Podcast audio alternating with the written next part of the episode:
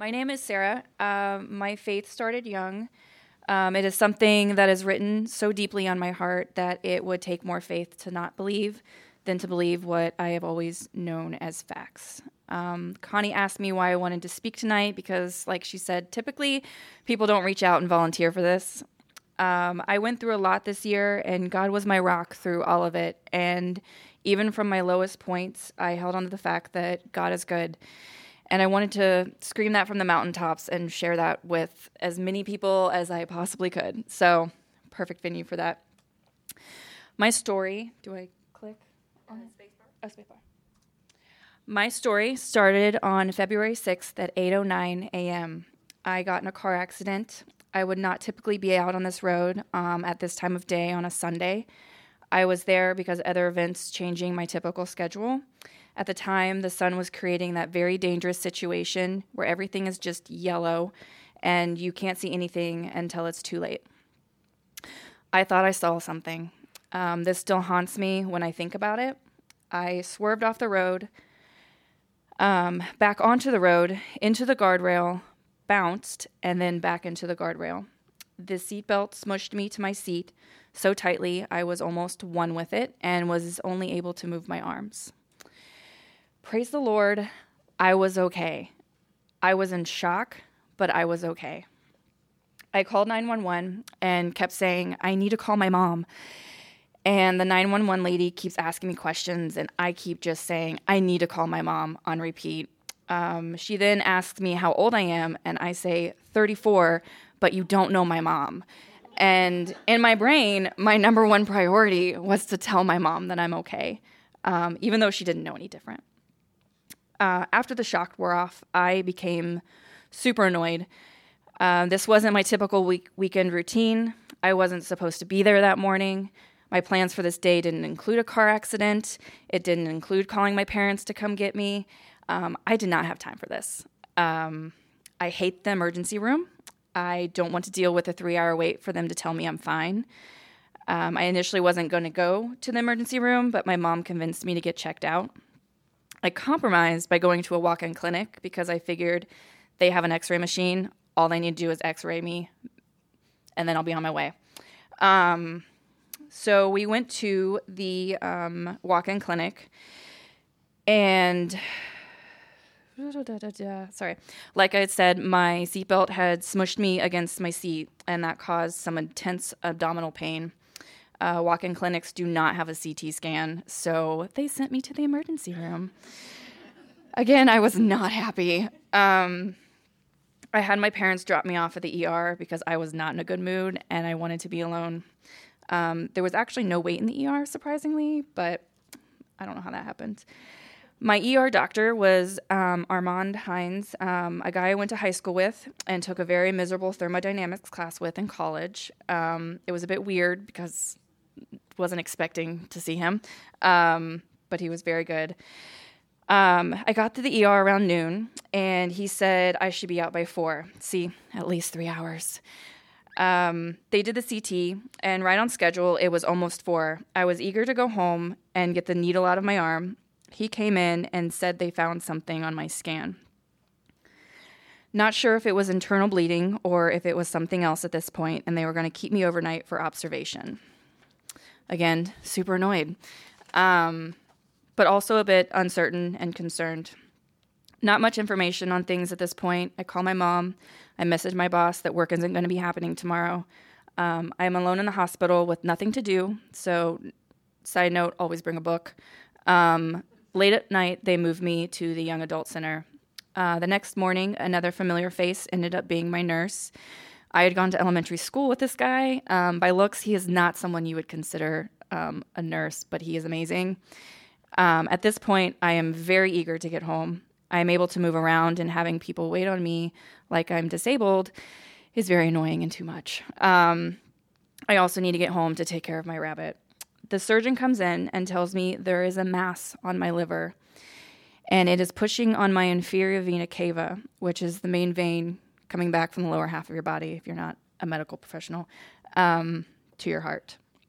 He drew a diagram, and then his pager went off and he ran out the door. His assistant stayed and gave me the next steps on what to do. At this point, they told me it is hemangioma, which is benign, nothing to worry about, very common in women um, because it's caused by estrogen. And they wanted to do an MRI to get more information. Not really telling me much at this point, but that I can go home. I was very happy about that. I finally got home. I was confused, tired, and sore, and I had a lot of things to figure out even though you go through something, the world still more moves forward. Looking back on this, this accident was a huge blessing. It was not what I wanted, but God knew it was exactly what I needed so I can discover this health issue. I later get the MRI and go to a follow up appointment. This doctor had horrible bedside manner. Um, he maintained a no big deal attitude throughout the whole appointment. He pretty much said, um, there it is, and scrolled back and forth on the MRI. Uh, they now think it's a focal nodular hyperplasia, which is also benign, but um, also common in women. And he didn't know what it was, so he Googled it in front of me. Um, he asked me why I seemed so upset. And I said, You're acting so blase, and my vein is at least 80% blocked here. He got short and said, We don't do this here. I'm giving you a referral then left. Um, I tried speaking to his nurse. She patted me like a child, not actually listening, but more of a poor you, and they're there. I really just want answers, um, not sympathy. Um, so I don't know if you can tell this side here. Um, this right here is how my vein is supposed to look. Um, this thing right here is my vein, and this here is the mass. So that's what that is. Um, I left feeling alone and unheard. I sat in my car and I wept a biblical screaming weep. Um, I cried for an hour and a half. I then cleaned myself up and I went to work the same day pretending I was okay. The thought that I clung to in that moment was God's got this. Fun fact the new car that I had just purchased um, does not have tinted windows like my old car, so I'm in the parking lot, and there is a guy next to me in the van, and I'm pretty sure I terrified him because I think he was just sitting there waiting on someone. Um, tinted windows are a blessing. Uh, so after work, I did the thing that you are not supposed to do when faced with a medical issue. I went on Google and WebMD. Um, I saw photos of the surgery, the scar that I would be left with, and the length of recovery time I was now facing. I cried even more. That evening, when I showered, I started having what if shower thoughts. Um, I am not a medical professional, but based on the information, the very little information I did have, um, that this was collapsing my vein, that estrogen makes these things grow. It was emphasized that I was not to be on birth control or anything with estrogen. Um, the thought that popped into my head is what if they tell me I shouldn't and can't have children? Um, what if I'm never able to have a little boy or girl with the messy hair that runs prevalently through my family? Um, will the life that I live and the life that God does give me still be beautiful and still worth living? The answer I came to was a resounding yes. I had been faced with a similar question a few years earlier, and my answer was yes, but I still want what I want. Um, this time it was just yes because whatever life God gives me will be so beautiful and worth living, even if it doesn't look like everyone else's journey. A difficult life is not less worth living than a gentle one. I finally get the referral to KU Med. They looked at the scans, and I'm now being told that they think it is an inflammatory adenoma. This is benign, but has the potential to turn into cancer. Not what I was expecting to hear that morning. Um, they recommended removal. I had the option to do a biopsy, but there was no guarantee of getting enough material to test due to its location. I honestly wanted this thing out of me. um, also, due to its location, they couldn't do this surgery laparoscopically, which, if you don't know what that is, they make a bunch of small incisions and stick things in you and, I don't know, do things remotely. Um, so they would have to open me up. My mom didn't receive this news well. She also didn't agree with my decision to have surgery and wanted me to wait. The doctors recommended against this, and these conversations did add a lot of stress to what I was facing.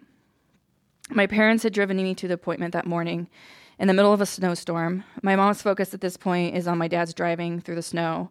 So I'm in the back seat and started thinking about life again. I think about how a lot of people say, Why me? when something like this happens, but never say, Why me? when something good happens. The question then becomes, Why not me? While this is something that is scary and not something I wanted to go through, I am just like every other person and not exempt from health scares, hard times, or accidents. Having faith doesn't protect me from the bad, it gives me someone to walk through the bad with. I get back to work, I talk to my bosses, and they tell me to take care of myself and they will figure it out. Um, I schedule the surgery. The unpleasant boss that I had at the time, and I will mention later, said to me, You are going to have a huge, ugly scar. How do you feel about that? And I replied, Well, I'll be alive, so pretty good. Um, I realized that some people just aren't good people no matter what you are going through. Um, I started prepping everything um, in my life for post surgery. Again, I am not a medical professional. Um, I have heard stories of friends and news um, who go into a routine surgery and something happens which results in their death. I didn't think I was going to die, but I cleaned as if I was going to die, and my mom would have to go through everything. um, I wanted it all in order. Um, I worked diligently um, to have as much of my workload done as possible, and I left a detailed list of incomplete items so it would be easy for someone to finish. The night before the surgery, I sat down and I prayed. I prayed that I don't know how things are going to go, but to let me come through this and be okay. I pray that if he needed me to die as part of another person's story and to teach someone else about him, then his will be done. I don't want to die, but if that's what he needs, okay. I realize that if God is putting something unspeakable on the plate in front of you, then that is what needs to be accepted. From our perspective, we think there are much better options living a full life with a nice husband and kids but from his perspective, though, he knows better, and whatever it is he has us face, good or bad, is the best thing for us. Don't ask me how, I just know it is. Um, I went into the surgery with the same level of peace I go to bed at night. I'm not sure if that was faith or ignorance. Um, the surgery was two and a half hours. I was in post op for a while because there wasn't a room available until late at night. Again, in my very drugged up state, my main goal was to let my mom know I'm okay. Uh, my parents left shortly after I got to my room because the nurses had a lot to do to get me settled. I remember I was not comfortable. I could not move much. Um, I couldn't feel my midsection. Um, hold on a second. Okay. So that is my scar, and that is my I don't feel well face. Um, I was in a very drug state, but I do remember thinking it's not supposed to be this way. Um, then internally scolding myself, thinking, how the heck is it supposed to be? Um, you just had your liver flipped around like a pancake. Um, I don't remember this part because of drugs. Um, my night nurse the second day was the same lady, and she came and she said she really liked my mantra that I kept saying last night. I asked what it was because I don't remember, and she said I kept saying, This is only the first day. Um, side note nurses are amazing. Um, I never realized the magnitude of their impact until I experienced it. Um, they are angels, and if you are a nurse, thank you so much. Um, PT and OT people helped me start walking again. Um, they caught me the first day when I passed out trying to stand up. It took me three days to walk on my own, very slowly. They tell me that the mass is FNH, and so it is benign. Um, they also took my gallbladder. I was not happy about that. Um, I leave the hospital and I go home. One of my bestest best friends came to stay with me and help out on things that I couldn't do. Um, I can't tell you the amount of love I felt. Um, there were people who I had thought hated me and wanted to see me crash and burn who reached out to check on me and to make sure that I'm okay. And they made me meals. Um, there was an amazing amount of love and caring in my community that I had never realized or acknowledged. Um, it was amazing to feel that love. At this point, I am a bit scared of recovery. The thoughts of what if I can't do this? What if something happens? What do I do? What if I heal wrong um, and mess myself up even more? Um, what if I go to sleep and I don't wake up because of a blood clot? In these times, I prayed the Lord's Prayer. Um, as I went to bed every night, I prayed the Lord's prayer on repeat. um, it brought me back my peace again. I got through this with a lot of crying and a lot more prayer and the love of people in my community. I was a couch potato for a while, and I went through physical therapy and am constantly working on gaining strength and pushing to do things I previously had been able to do with little effort. This whole year has been a lot for me. I started this year, oh, second. Recovery buddy. That's my rabbit. Um, he he helped me a lot through this. Um, this whole year has been a lot for me. I started this year being super sick with COVID. I then got in a car accident finding this mass. I somehow tested positive for COVID yet again. I was then told there was a massive water damage in the apartment below me and something was leaking in my apartment. I then went through surgery and recovery. My air conditioning stopped working, but kept running, giving me a massive $300 electric bill for months before figuring out what was actually wrong. Inflation and medical bills pushed my budget to its limits. I then had a bird mite infestation when birds decided to live in my neighbor's exhaust fan. I then had to stand in front of the higher ups of my company and report my unpleasant boss for harassment. I then faced the huge fear I've had for years and finally took the eight hour professional licensing exam that totes only a 50% pass rate. I am exhausted, and several times I have reached my limits, crying and not knowing how I could possibly move forward. Or I physically shook with fear. I took the next step though, and I told myself God has this and He knows where I'm going to land. Through all these hard times, He has blessed me so much this year. The good things that came out of all this were meeting my neighbors, creating deeper bonds with current friends, making so many new friends, um, getting new plumbing and furnace and air conditioning units in my apartment, a new, brand new 2022 car um, that I'm not sure how this happened, but I got it for like 3000 less than MSRP value. Um, discovered an unknown health issue that could have been a lot worse if I left it alone. I have a better relationship with my mom, and of course, passing the exam that has been hanging over my head um, and will hopefully lead to a raise. Um, none of this was because of me. Um, I have spent years going in the wrong direction and walking away from God. I am not special. I am not the best at anything. I don't have the most donation or volunteer hours. I don't have a perfectly clean house with everything organized in cute boxes. I don't have perfect hair and makeup every time I go out. I am just me, and that is enough for God.